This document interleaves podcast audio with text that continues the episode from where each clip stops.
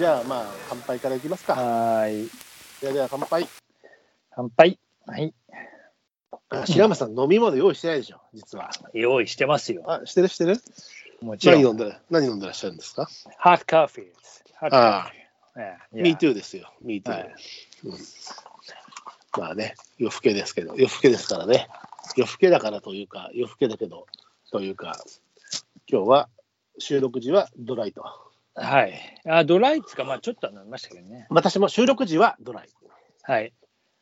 まあ一挙に寒くなってきた今日この頃でございますので、まあ、今日この頃といいうか、まさに昨日今日の話だよね。いや、本当に一挙だよね。うん。およよっていうぐらい。一昨日はもう風がと突然、もう夜中に、うん。えー北風に変わったので、うん。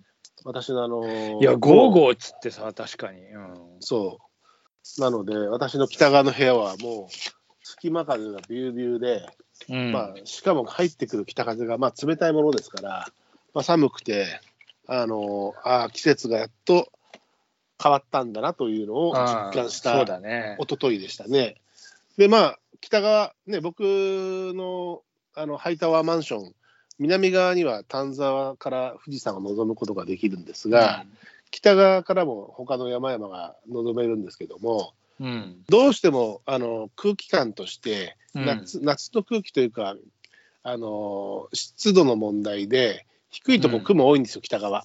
そうすると見えなく見えなかったんだけど一昨日の北風の日にうん関しては、やっぱりねくっきり開けてからあの南大山日光南大山が拝むことができまして今季今季初拝みの南大山の。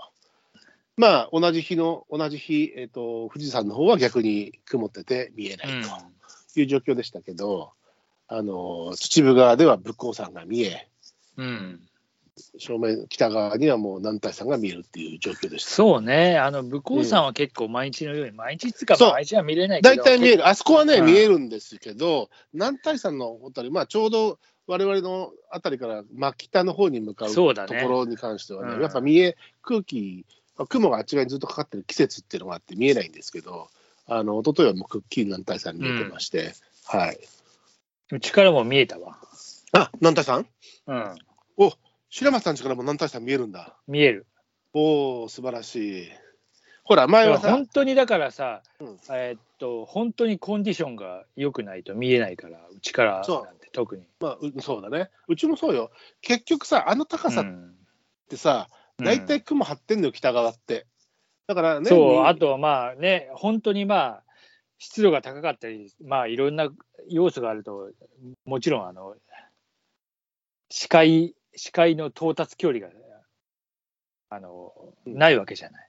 そうあとやっぱ季節的なあの気圧配置によって見えづらいっていうのがどうしても出てしまう場所だから、北側がね。うん。なんで、だから年にあの富士山は割と条件良ければ、まあ、よく、うんよくよく見える、あの、毎日のように見ることができるけども、まあ、もちろん見えない日あっても、本当にね、南大山側はね、あの条件良くないと厳しいんですよ。でもそれが見える季節になったなというのを実感した。ねうん。えーやっぱ白松さんちからも見えるんですね。いやお互いにねう、ちは本当にだから、ハイタワー、お互いハイタワーマンションですから。まあまあね、まあまあ、うちは都会だから、まあちょっとまあ、まあ、うちはハイタワー、ハイタワーのね、あのハイタワーの独房ですから、もう北側の鉄格子からこうやって、鉄格子の隙間からこう拝むんですけどね。いつか外に出てよ、俺だって、みたいな。そうそうそうそう。まあでも本当にショーシャンクぐらいな、あれね。ショーシャンク、まあ割と、ほら、入った理由はあれだけども、割とこう、ね、あれじゃないですか。知的にうまくこう、独房生活を送られてるじゃないですか。うん入った理由はこう、あの、冤罪みたいな、あれだけどね。ショーシャンクの空には。まあ、原作は、えー刑務所のリタ・ヘイワースという、スティーブン・ケンキングの本ですけどね。うんはい。まあそんな、やっと、やっと秋というかや、いきなり晩秋やってまいりました。ところですが。なん、かそういきなりもうさだから秋をと秋があのないっつうかさ。初秋、中秋超えて晩秋だから、えもういきなりそうよ。まあ、あるいは初冬みたいな感じになってますからね。いきなり旅立つ秋ですわ本当。はい、秋は木立を抜けて今夜、遠く旅立つですよ。はい、はい。まあっていうね、そうん。いやいや、まあ、今、今のは、まあ、ご存知かどうか分かりませんけど、ええ。ー、荒井由実さんのね、はい。うんあの、旅立つ秋っていうやつなんですけど、はい。そうそんな秋の夜長をね、なんかこの間楽しんできたような LINE が送られてきましたから、ちょっとその辺のお話を伺いたいなとそう思ってるんですねで、すけど、ちょっとあの、なんか、だいぶ、あのー長い夜を過ごしてきたような LINE が、コー来てまヒしたけどー、ヒヒヒヒヒヒ、ヒュレ、フーフー、違う、そっちなんです。まあまあまあ、長いそれもなんだかわかんないけど、長い夜が、あの、あワンフレーズが長すぎて、長すぎる夜になってて、ちょっと今よく分かんなかったけど、今のあー C さんね。小さん、あっちは長い夜といえばあれでしょ、やっぱり。うんまあまあ、ほら、ほ白松さんのいの酔いの口からはい夜までが長かったあの LINE が来まして、まあ、そのメインイベンントっていうのになんかね言ってらっしまあ、あの、ゃるでしょ。っぱなに、あのですね、えー、荒井由実の、はい。えーミスリムっていう超名盤があるんですけど、まあまあ、誰はいも多分ご存知だと思うんですけど、それをご存知ない方もいても、まあね名名作ということですね。そうですね、まあ、それを、えーアナログレコードで聴こうみたいな会があって、うん。まあ、それに参加したんですけど、それはどどどちらが主催されてる？えーっと、それは、あの、スージー鈴木さんっていう方の、はい。えー主催で、青山の、ええまあ、とあるバーつか、ちょっと、あの、レコードかけるバーがあって、はい。で、そこで、まあ、あの、定員30人くらいだったうんうん。それはその会のイベントの店じゃなくて会のイベントはいはいのチケットが、で、あと1枚だっていうのが、なんかね、ツイッターだかなんだか流れてて、うんで、俺なんか酒飲んでそれ見て、なんだ、じゃあ、おしかもユーミンじゃんとか言って、ポチッとおっしゃったわけですわ。うん。勢い余って。はい。ええ酔っ払いながら。酔っ払いだから。うん。まあ、どうせあれだろうと思ってうん、まあ、結果、まあ、良かったんですけどね、それで。はい。まあ、あのい要はアナログレコードで、この、聞くわけなんですけど、1曲目からずっと最後。アルバムを全部。それって、まあ、まうんずちょっと戻ると、そのスージー鈴木さんというのは、白松さはいん、いつも、あのラジオを聞いてらっしゃるんですよ、ね。あラジオ、そうですね。あのラジオパーソでナリティであり、えーまあ音楽評論家ですよね。はい、あので、カセットテープミュージッラクですよねん。カセットテープミュージック。あ、そうそう、カセットテープミュージック、そうです。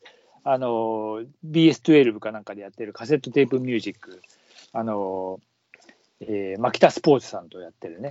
はいまあ、歌謡曲全般を扱ってるというか、そういう、えー昔の歌謡曲全般を。で、あの、BFM で、はい。毎えー週月曜日に、うんの9時から9の音域っていうのがやっていて、それを毎週聞いてるんですよ、私。まあ、あのーあれでもき、ね、あのラジコでも聞けますからね。あそうそうそう。はい。でそれを聞いてまして、で、まあ、それで、いろいろこう、まあ、そこで告知がいろいろあったりなかったりするわけですね。まあ、それを多分聞いてあれしたのかもしれない。うん。で、最後のその、1枚っていうのに、えー滑り込んで。一枠にま入ったと。ラスト一枠に滑り込んだあなんかもう、じゃあ、最後の1枚だったらこっちを、みたい最後の一枠が5人ぐらいいたんじゃないかな。な。いや、もしかしたらね。いや、でも本当にね、あのーその程度の人数ですよ。30枚程度なっていうか、30人くらいの。バーも、あのほイベントするスペースもあるんだけど、今回はそっちじゃなくて、バースペースでやるみたいな感じで。なるほど。うんまあ、音じゃ本当に飲みなが、ら飲みながら聞くというあスタイルっていうことですね。うはい。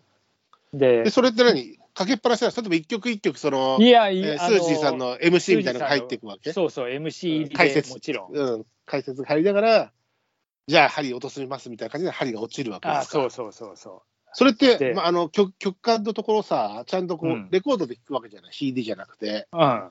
その時ってさ、ちゃんとこう、あの溝のさ、こうスリットのとこ見や見計らって、ちゃんとこう針を落とす。いや、まあ、そう、そうじゃない？俺はそっか、俺のとこから見えなかったけど、うんうん、でもそういう感じ。んかそういう感じ。